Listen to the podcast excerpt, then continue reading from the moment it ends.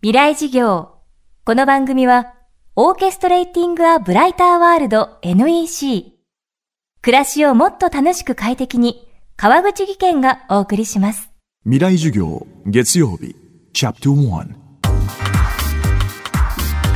未来事業。今週の講師は、いすみ鉄道代表取締役社長の鳥塚明さんです。昨年は北陸新幹線、この春には北海道新幹線が開業と日本の大動脈となる高速鉄道は年々その距離を伸ばしています。その一方で地域の足となるローカル線の多くは厳しい経営を強いられているのが実情です。未来事業今週はローカル鉄道が生み出す未来と題し地域に支えられ地域を支えていくローカル鉄道の一つのリソースを探っていきます。千葉県内を走る全長およそ27キロの小さなローカル線いすみ鉄道が目指すのはどんな未来でしょうか？初日のテーマは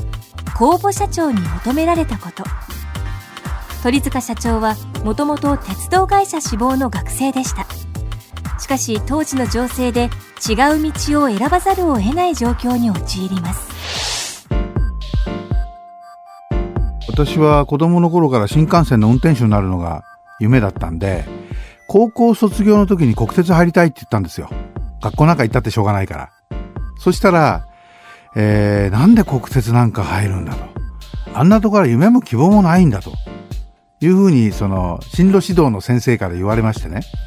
国鉄なんかやめなさいと。で、えー、どうしても入りたかったら、とりあえず4年間大学へ行って、気持ちが変わらなければ、その時にもう一回国鉄受けたらいいじゃないかというふうに言われたんです。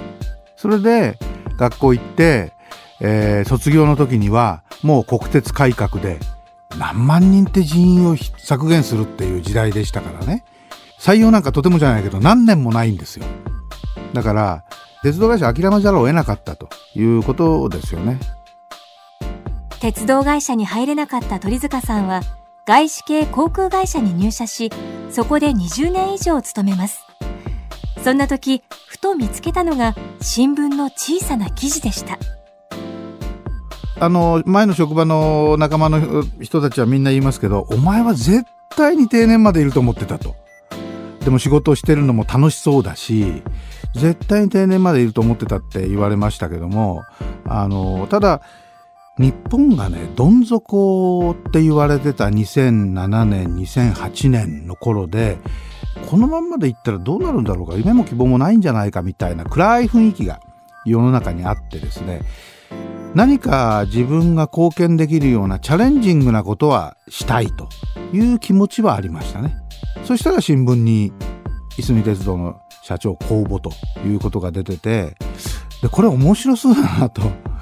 普通脱サラすると例えばフランチャイズに入ってコンビニエンスストアやるとかまあせいぜいそういう形じゃないですか。で脱サラして鉄道会社やらせてもらえるっていうのはね これは面白いなと思ってじゃあやろうかっていうそういう形ですよね。でもあの私はあくまでも履歴書書いて応募しただけなんで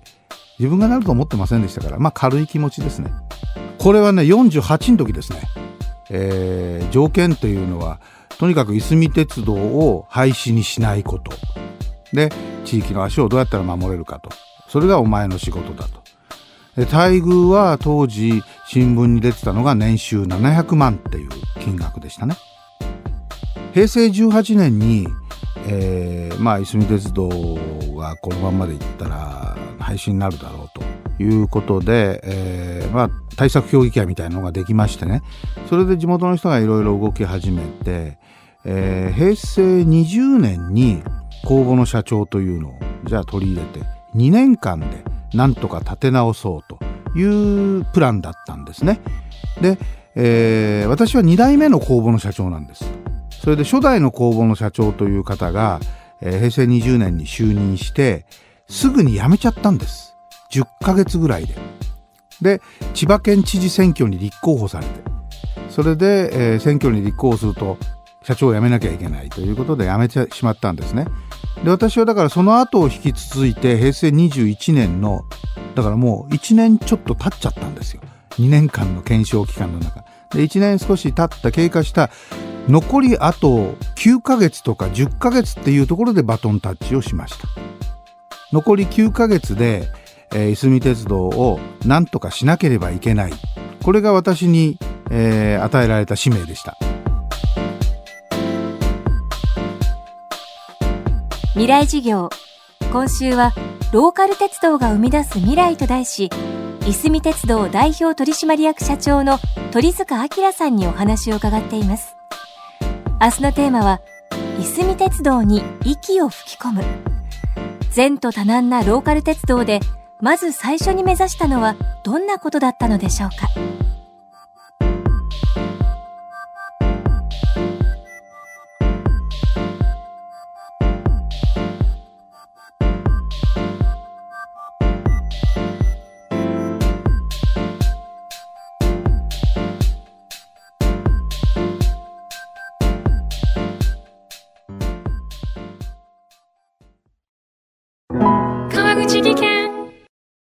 階段での転落。大きな怪我につながるので怖いですよね。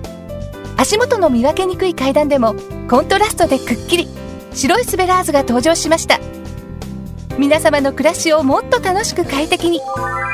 川口技研のスベラーズです。未来事業。この番組はオーケストレーティング・ア・ブライター・ワールド NEC 暮らしをもっと楽しく快適に川口技研がお送りしました。